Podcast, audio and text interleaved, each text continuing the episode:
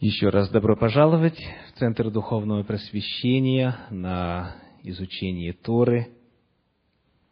Сегодня у нас 41-я недельная глава, которая начинается в 10 стихе 25 главы книги «Числа». С 10 стиха 25 главы до 1 стиха 30 главы книги числа. Сегодня мы с вами сможем обратить внимание только лишь на один отрывочек из этих глав, а именно, приглашаю вас открыть в 27 главе первые 11 стихов. 27 глава, первые 11 стихов. «И пришли дочери Салпаада, сына Хеферова, сына Галаадова, сына Махирова, сына Манасиина из поколения Манасии, сына Иосифова, и вот имена дочерей его. Махла, Ноа, Хогла, Милка и Фирца. И предстали пред Моисея и пред Елиазара священника, и пред князей, и пред все общество у входа скинии собрания, и сказали, «Отец наш умер в пустыне. И он не был в числе сообщников, собравшихся против Господа со скопищем Кореевым, но за свой грех умер, и сыновей у него не было. За что исчезать имени отца нашего из племени его, потому что нет у него сына? Да и нам удел среди братьев отца нашего и представил Моисей дело их Господу. И сказал Господь Моисею, правду говорят дочери Салпаадовы, дай им наследственный удел среди братьев отца их, и передай им удел отца их.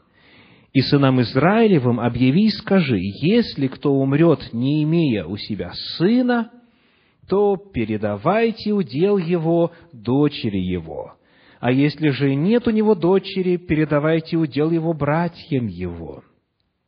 Если же нет у него братьев, отдайте удел его братьям отца его. Если же нет братьев отца его, отдайте удел его близкому, его родственнику из поколения его, чтобы он наследовал его. И да будет это для сынов Израилевых поставлено, постановлено в закон, как повелел Господь Моисею. Итак, вот это наш отрывочек для исследования на сегодня. Как всегда, мы посмотрим, что он значил тогда, и затем, что он может значить для нас сегодня. Какие уроки содержатся здесь, в этом отрывке Торы для современного человека. Ну, во-первых, почему вообще в принципе дочери Салпаадовы поднимают этот вопрос. Почему вдруг вопрос о наследовании земельных уделов? В каком контексте размещено это повествование в книге «Числа»? Книга «Числа» потому так и названа была спустя время после ее написания – что там в действительности много чисел, много перечислений.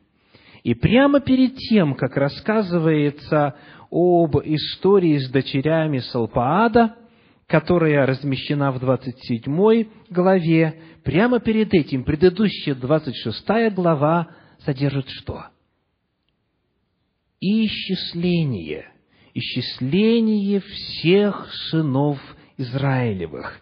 В начале 26 главы Первый стих и второй говорят, «После сего поражения сказал Господь Моисею и Елиазару, сыну Аарона, священнику, говоря, «Исчислите все общество сынов Израилевых от двадцати лет и выше, по семействам их всех годных для войны у Израиля».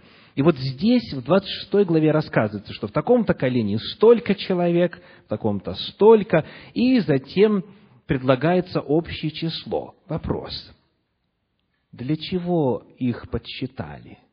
С какой целью? Заметили, когда читался текст Торы? Цель указана в 26 главе так, стихи с 52 по 56.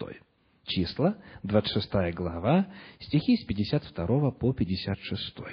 «И сказал Господь Моисею, говоря, «Сим, то есть вот этим, сим в удел должно разделить землю по числу имен».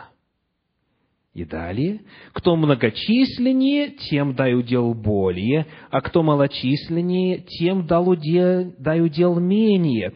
Каждому должно дать удел соразмерно с числом вошедших в исчисление.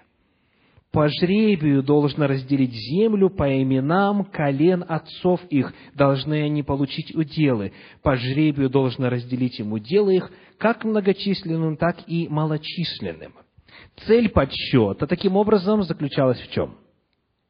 Чтобы определить, сколько нужно будет земельных участков, чтобы определить, какое числом колена, какого размера ему нужно будет удел назначить. И вот, поскольку именно об этом там речь шла, о том, что тем, кто попал в исчисление, тем полагается земельный удел. У дочерей Салпаада здесь возникла проблема. И эта проблема указана уже в 26 главе. Давайте 33 стих почитаем. 26 глава, 33 стих. «У Салпаада, сына Хеферова, не было сыновей». Не было сыновей, а только дочери. Имя дочерей Салпаадовых – Махла, Ноа, Хогла, Милка и Фирца. Итак, вот они остались без отца, отец умер, у них нет братьев, а наследование идет по мужской линии. То есть все мальчики в семье получают по наследству удел, отцовский удел, земельный надел. А они таким образом выпадают. Вот попытайтесь представить себя на месте этих девушек. Так? переселяетесь в новую землю, в новую страну, но там вам земли не будет. А общество то, в первую очередь, какое по э, своему устройству? Сельскохозяйственное, аграрное общество. То есть без земли э, не прожить.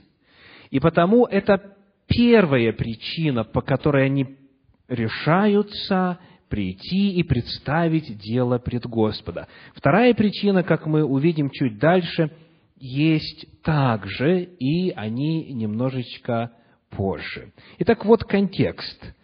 Перед ними, вот они уже стоят фактически и готовы перейти через реку Иордан. Моисей дает последние наставления, и в этой недельной главе Торы описывается, как Господь говорит ему, «Взойди на гору, посмотришь и приложишься к народу своему». И вот перед самым-самым-самым разделением землю дадут только тем, кто попал в исчисление. А поскольку они женского рода, так вышло, им земля не полагается. И вот они пытаются решить этот вопрос. Прежде чем мы посмотрим, как они формулируют свою просьбу, Давайте немножко подумаем вместе. А почему только лишь представителям одного пола земельный надел давали? Разве это справедливо? Почему только представителям одного пола? Давайте, чтобы равенство было, да? И мальчикам будет земельный удел, и девочкам. Не знаю, как вам, а мне приходилось встречать обвинения в адрес Священного Писания в предвзятости, что касается различия полов. То есть, вот опять женщин не считают за мужчин, да? Вот такая беда. Ну, давайте подумаем. Скажите, сколько в среднем, говоря, в обществе рождается мальчиков и девочек в пропорциональном отношении, в процентном отношении? Приблизительно 50 на 50, да? В среднем, как правило, в каком-то обществе чуть больше, в каком-то чуть меньше, в какой-то период чуть больше мальчиков, в какой-то период чуть больше девочек, но в среднем говоря, на каждые 50 мальчиков рождается 50 девочек. Да? Вопрос. Если, допустим, родилось 100 мальчиков и родилось 100 девочек, и у каждого из них земельный надел, и вот они нашли своего возлюбленного, нашли свою возлюбленную, поженились, и где жить? И у нее надел земельный, и у него надел земельный. Вы видите, что по сути есть нужда только в одном земельном наделе. Потому что одна семья, они будут жить на ней, на этой земле, ее обрабатывать, за ней ухаживать, с нее кормиться и так далее. И очень важно, можно было бы рабов нанять, да, но проблема какая? Все в народе Божьем землевладельцы. Да? Все вошедшие в исчисление, каждый человек имеет свой надел. То есть каждая семья, каждая семейная единица. Потому э, тут даже говорить о каких-то работниках, чтобы, допустим, в аренду сдать эту землю, нет никакой возможности вот в тот момент, когда народ Божий входит в обетованную землю. То есть это мудро. Мудро. Чтобы только представители одного пола наследовали уделы, потому что все равно нужда для семьи есть только в одном. Они не могут жить сразу и тут, и там, и а, одновременно ухаживать и за одним, и за другим. Потому было принято, что э, на себя эту нелегкую долю ответственности за земельные наделы и наследование поручали мальчикам. Но вот здесь появляется проблема, потому что у Салпаада сыновей не было. И когда дочери пытаются представить свое дело, они рассказывают о смерти отца. Вот смотрите, что они говорят. Третий стих и четвертый. двадцать седьмой главы книги «Числа». «Отец наш умер в пустыне, и вот когда вот звучит эта фраза «Отец наш умер в пустыне», сразу же автоматически возникает подозрение. Какое? Отец был беззаконник. Потому что, ну давайте вернемся немножечко назад, это книга числа, 14 глава, стихи с 28 по 32 числа 14 глава, стихи с 28 по 32. «И сказал им, живу я, говорит Господь, как говорили вы вслух мне, так и сделаю вам. В пустыне сей падут тела ваши, и все вы исчисленные, сколько вас числом, от двадцати лет и выше, которые роптали на меня, не войдете в землю, на которой я, подъемля руку мою, клялся поселить вас, кроме Халева, сына Иефонина и Иисуса, сына Навина. Детей ваших, о которых вы говорили, что они достанутся в добычу врагам, я введу туда, и они узнают землю, которую вы презрели, а ваши трупы падут в пустыне сей. Итак, вот история, которая случилась когда они подошли уже к территории Ханаана, когда соглядатые принесли плохие вести, когда народ взбунтовался и сказал, мы поставим себе начальника, и, как мы выяснили, они фактически поставили себе начальника, и захотели вернуться назад в Египет, Бог тогда сказал, как вы сказали, так и будет. Вы сказали, что мы все погибнем, вот вы и погибнете, ваше слово исполнится. И все, кто был более двадцати лет, должны были на протяжении оставшихся лет путешествий в пустыне, сколько? Сорок лет, за сорок дней. За этот срок все должны умереть, потому что было восстание против Господа. И потому, когда дочери рассказывают, отец наш умер в пустыне, то автоматически подразумеваемая причина какая? Потому что он был в числе этих бунтарей. Потому что он был в числе беззаконников, и в отношении его и прочих всех, всех тех, кто роптал, Господь сказал, что ваши кости лягут в пустыне. Но в данном случае это было не так. И потому они уточняют. Отец наш умер в пустыне, и он не был в числе сообщников, собравшихся против Господа. То есть, значит, сколько ему было лет, когда соглядатые принесли недобрую весть? Ему было меньше двадцати. Почему?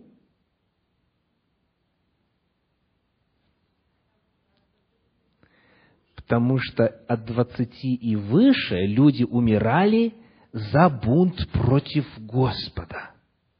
А он, и это дочери подчеркивает, он не был в их числе. Так? Он не был в их числе. Более того, смотрите, дальше в четвертом стихе сказано, «Дай нам удел среди братьев отца нашего». Значит, что это говорит нам о братьях отца их? Значит, братья пока еще были живы. То есть, братья были в числе тех, братья отца, братья Салпаада были в числе тех, которые физически должны были войти в обетованную землю и получить там удел. То есть, это означает, что они принадлежали к поколению, которое было меньше двадцати лет. То есть, все эти братья Салпаада, они не умерли. А очень важно напомнить, я возвращаю вас к 26 главе книги «Числа», числа 26 глава, 34 стих, и, вернее, 64, числа 26 глава, 64 стих. В числе их, то есть всех этих перечисленных, которые входили в обетованную землю, в числе их не было ни одного человека из исчисленных Моисеем и Аароном священником, которые исчисляли сыны Израилевых в пустыне Синайской.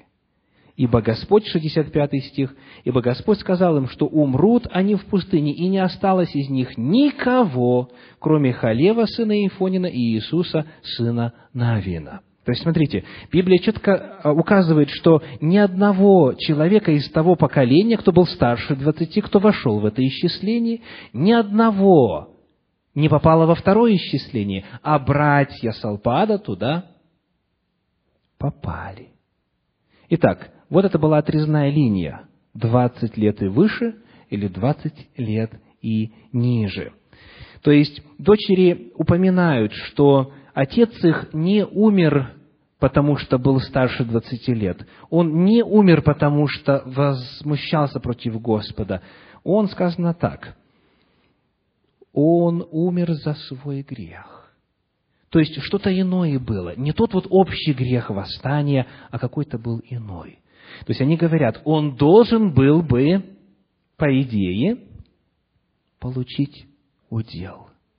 И если бы это было так, то тогда мы бы с ним тоже вошли в эту землю, и мы бы жили вместе с ним. Но он умер раньше, он умер раньше, чем это случилось. Еще один есть интересный вопрос, который нам рассказывает о возрасте дочерей Салпада. Потому что, смотрите, давайте считать. Если отцу его было меньше 20 лет, и прошло сейчас 39, да, 39, 38, то тогда ему на этот момент было бы максимум около 60 лет. Максимум. Так?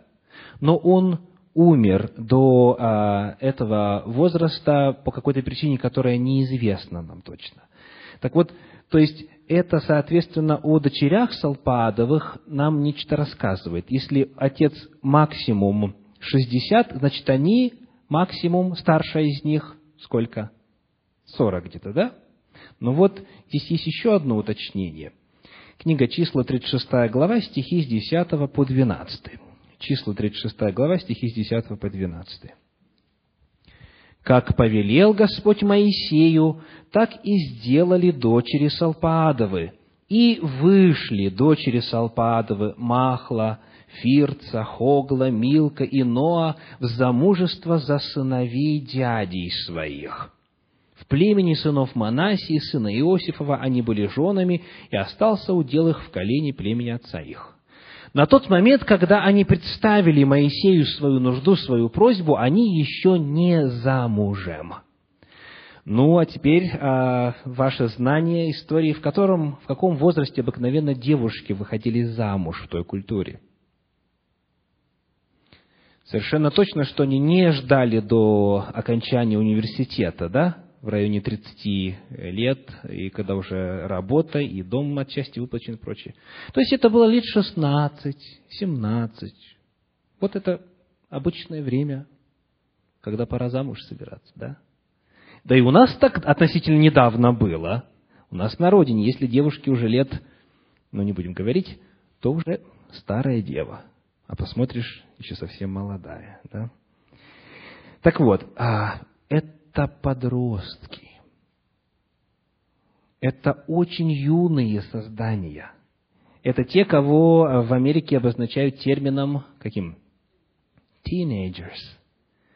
Вот они решаются представить свое дело. И вот что сказано во втором стихе 27 главы книги Числа, 27.2. «И предстали пред Моисея, и пред Елиазара священника, и пред князей, и пред все общество у входа скинии собрания, и сказали». То есть вот представьте себе этих молодых э, девушек, которые предстают пред лицем вождей, князей и всего общества. То есть о них не зря написано, потому что они обладали, как мы видим здесь, ну, как бы вы их характеризовали? Смелостью, да, они обладали, как видно здесь, дов- довольно здравой самооценкой, что им причитается что-то, что им же как-то нужно будет жить, рассудительностью и так далее. То есть я еще раз хочу подчеркнуть, пока мы далеко не ушли, что они замуж вышли после этого разговора. Они замуж вышли после того, как этот вопрос решился. То есть пока они еще не замужние, они еще совсем молоденькие. Итак, смелость их. Очень интересно э, спросить вот вас, как обычно реагируют на подростков – в нашем обществе? Как вы реагируете на ваших подростков? Ну вот что разумного тинейджеру может в голову прийти, да? К сожалению, многие именно так относятся. То есть к подросткам относятся как к существам еще недоделанным.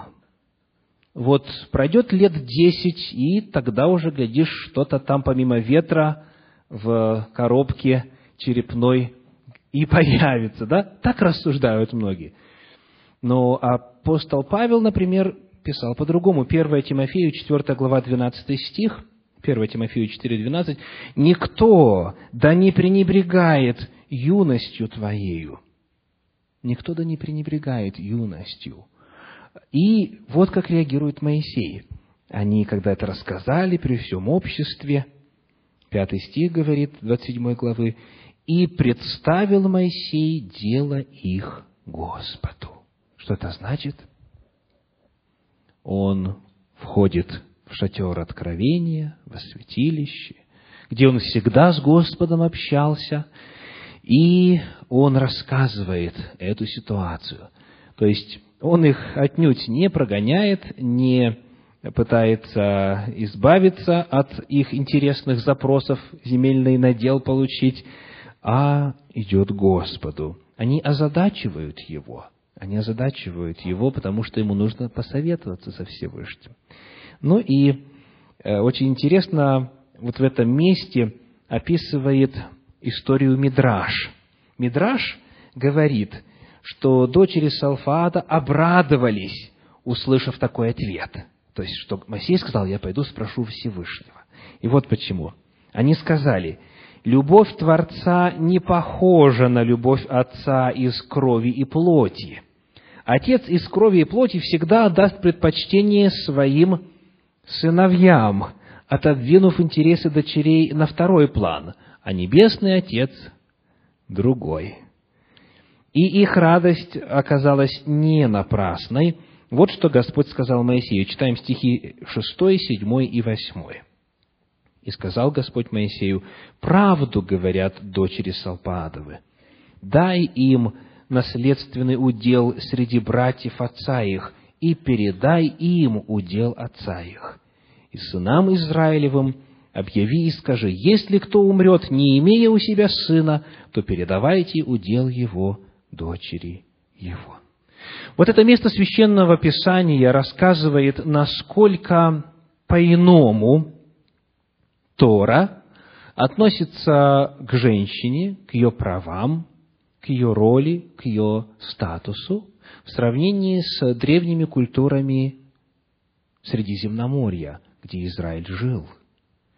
Статус женщины в Священном Писании, начиная с Торы, необыкновенно высок. Он даже не идет ни в какое сравнение с тем, что мы находим в древних цивилизациях.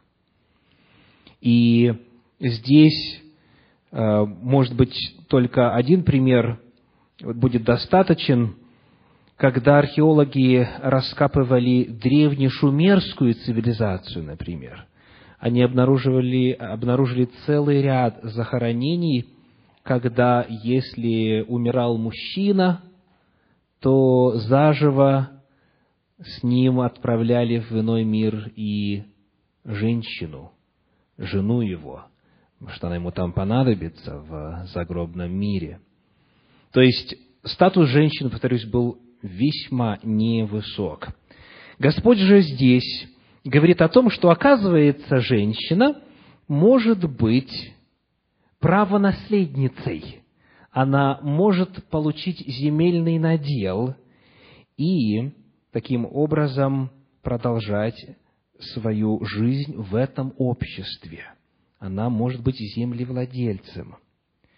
Очень интересно, что далее в иудаизме как э, пишет комментарий Санчина, мудрецы ввели постановление, обязывающее сыновей, получивших наследство, заботиться о пропитании и обеспечивать всем необходимым своих сестер до тех пор, пока те не выйдут замуж. То есть, полученное от отца наследство, в первую очередь земельный участок и все, что он дает – необходимо было использовать для обеспечения, для пропитания сестер до момента замужества. А дальше сказано, если наследство было небольшим, сыновья обязаны поддерживать сестер и заботиться об обеспечении их прожиточного минимума даже из собственных средств. То есть, первая часть закона гласит о том, что из средств, полученных из наследства, тоже давать своим сестрам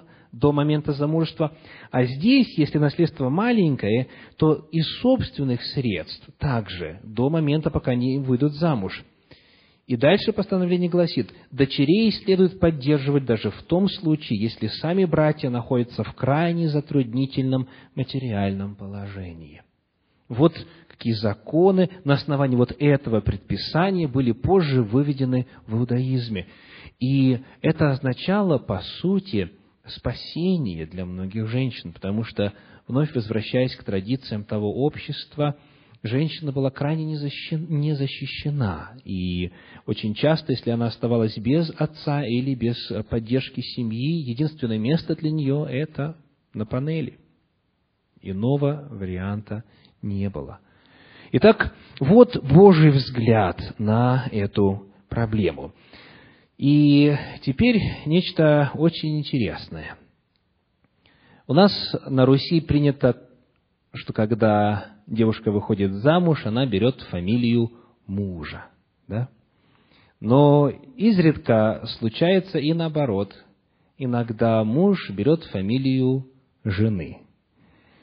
Ну и, э, как правило, э, на это смотрят с легким удивлением. Но ситуации бывают разные. Так? И вот в этом контексте давайте зададим вопрос.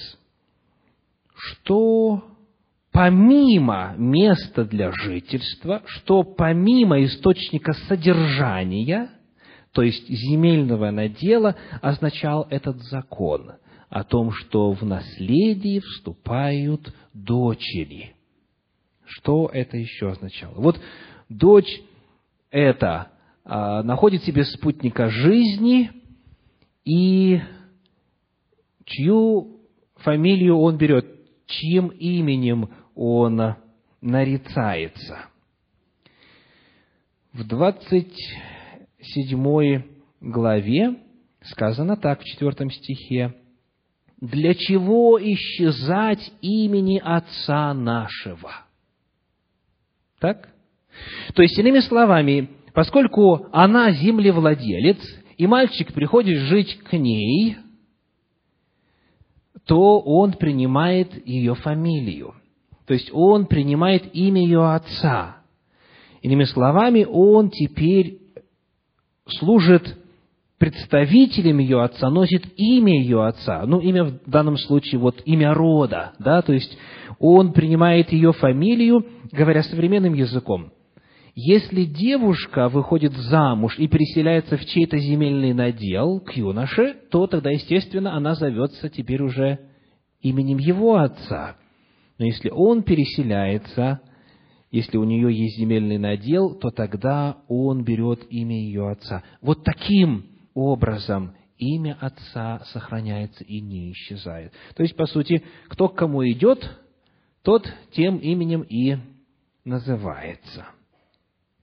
И в Священном Писании есть несколько примеров подобного. Книга Ездры, вторая глава, 61 стих. Ездры, вторая глава, 61 стих. «И сыновей священнических, сыновья Хабаии, сыновья Гакоца, сыновья Верзелия, который взял жену из дочерей Верзелия Галадитянина, и стал называться именем их» стал называться именем их. Еще один пример. Первое Паралипоменон, вторая глава, стихи 34 и 36. Первая Паралипоменон, вторая глава, стихи 34 и 36. У Шинана не было сыновей, а только дочери. У Шинана был раб, египтянин, имя его Иарха. Шенан отдал дочь свою Иархе рабу своему в жену, и она родила ему Атая. Ему, то есть кому? отцу. У него нет сыновей, но ребенок, который рождается от его, а, как это будет по-русски, зятя, да, он считается ребенком этого отца. В том смысле, что он несет имя. Он называется именем, он зовется по-нашему фамилией отца девушки. Итак, не только земля, но и имя также сохранялось за этими девушками, за этими женщинами. Ну и вот здесь теперь, наконец, одна маленькая проблема. Смотрите, что происходит. Если юноша женится вот на такой девушке, у которой есть земля, то он тогда теряет свою фамилию, он теряет имя своего отца. И появляется тогда следующая проблема. Если этот процесс будет постоянно происходить, то тогда земли, наделы земельные в рамках колен сохраняться не будут. И эту проблему, очевидно, незадолго после того, как Господь дочерям Салпаада вот так вот сказал, в любом случае еще до смерти Моисея, эту проблему поднимают представители колена. Вот что сказано. 36 глава книги числа, 13 стихов. 36 глава, там всего 13 стихов читаем. «Пришли главы семейств от племени сынов Галаада, сына Махирова, сына Манасина, из племени сынов Иосифовых, и говорили пред Моисеем и пред князьями, главами поколений сынов Израилевых, и сказали, Господь повелел господину нашему, дать землю в удел сынам Израилевым по жребию, и господину нашему повелено от Господа дать удел Салпаада, брата нашего, дочерям его. Если же они будут женами сынов которого-нибудь другого колена сынов Израилевых, то удел их отнимется от удела отцов наших и прибавится к уделу того колена, в котором они будут жить, и отнимется от доставшегося по жребию удела нашего. И даже когда будет у сынов Израилевых юбилей, тогда удел их прибавится к уделу того колена, в котором они будут, и от удела колена отцов наших отнимется удел их. И дал Моисей повеление сынам Израилевым по слову Господню и сказал, «Правду говорит колено сынов Иосифовых». Вот что заповедует Господь о дочерях Салпадовых. Они могут быть женами тех, кто понравится глазам их, только должны быть женами в племени колена отца своего. То есть, в рамках одного колена.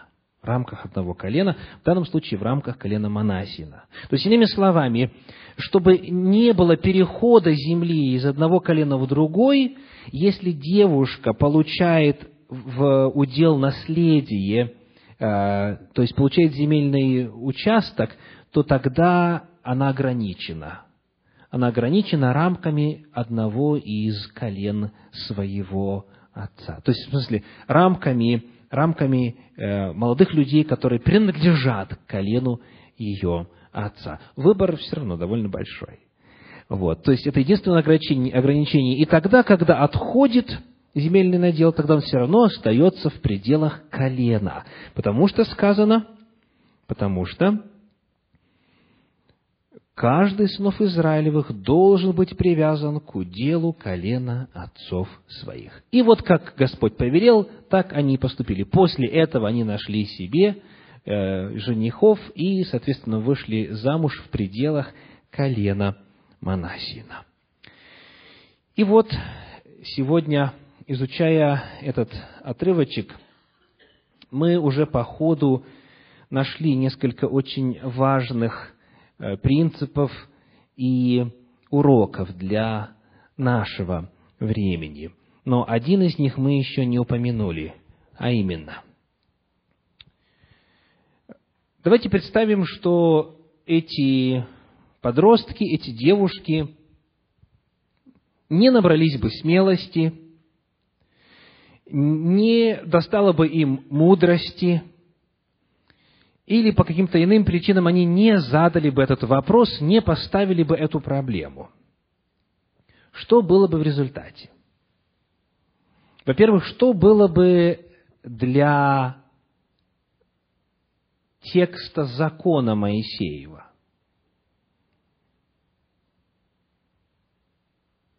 Ответ – текст закона Моисеева был бы короче. То есть, иными словами, если бы эту проблему они не поставили, Моисей бы Господу не обратился, и эта заповедь никогда не была бы озвучена и, соответственно, никогда не была бы записана. То есть, их вопрос, он что сделал по сути? Он добавил, он расширил Божьи предписания, Божьи законы. Если бы они не задали вопрос – то вот эта часть воли Божьей, это мнение Божье, скажем так, так, оно осталось бы неизвестным. Благодаря вопросу дочерей Салпаада открылась еще одна часть Божьих законов. Потому вывод и урок очень важный. Скажите, как у вас, где вы раньше жили, относились к тем, кто задает вопросы. Если человек задает вопрос, значит, это о чем свидетельствует? Ну, сразу же подозрение падает на, на что? Если человек спрашивает, значит, не знает. А если не знает, значит, какой? Значит, глупый, или необразованный, или, ну, скажем, какой-то не такой. Да? То есть задать вопрос значит признать, как считают некоторые до сих пор, значит признать свою ущербность. И потому задать вопрос стыдно. Всем покажешь, что ты не знаешь, так? или не соображаешь и так далее. А это не очень приятно. Так вот, до сих пор есть некоторые люди, которые никогда никакого вопроса не зададут. Сидят с умной миной, с мудрым выражением всезнайки на лице, хоть ничего, может, и не соображают, о чем идет речь, никогда не спросят ни за что. Почему? Ну, потому что не то подумают. Господь этим примером показывает, что вопросы, если они есть, задавать надо. Если есть проблема, если человек не видит, как это решить, если есть в данном случае даже и беда, нужно идти к Господу. И вы знаете, в результате может открыться какая-то грань истин священного писания, которую человек никогда бы не узнал, если бы не задал вопросов. У Бога есть воля Его для любых обстоятельств жизни. И мы призваны эту волю познавать. Познавать. Вот что говорит послание к римлянам, 12 глава, 2 стих. Римлянам 12 глава 2 стих. «Не сообразуйтесь веком сим, но преобразуйтесь обновлением ума вашего, чтобы вам познавать, что есть воля Божья, благая, угодная и совершенная». То есть, чтобы вам познавать, в чем заключается воля Божья. Ее нужно именно познавать, потому что она есть. Она есть на каждого из нас, на все обстоятельства нашей жизни – Касается ли это наследования, касается ли это финансов, обучения, места жительства, места работы, выбора спутника жизни. У Бога для каждого из нас есть Его воля, и мы ее призваны познавать. А познавать значит задавать вопросы. Значит признать, что что-то мы не разумеем, что-то не понимаем. Очень интересно, этот стих переведен в современном переводе на русский язык, изданном Российским библейским обществом. «Не приспосабливайтесь к образу жизни этого мира, но преобразите себя, обновив свой ум, чтобы постичь, чего хочет от вас Бог, что для Него хорошо, угодно и совершенно. Что, чего хочет от вас Бог? Узнать можно, только задавая вопрос. Итак, сегодня мы рассмотрели с вами эпизод, связанный с просьбой дочерей Салпаада. И я благодарю Господа за то, что это древняя-древняя история до сих пор насущна и жива, что касается драгоценных уроков для современности. Аминь.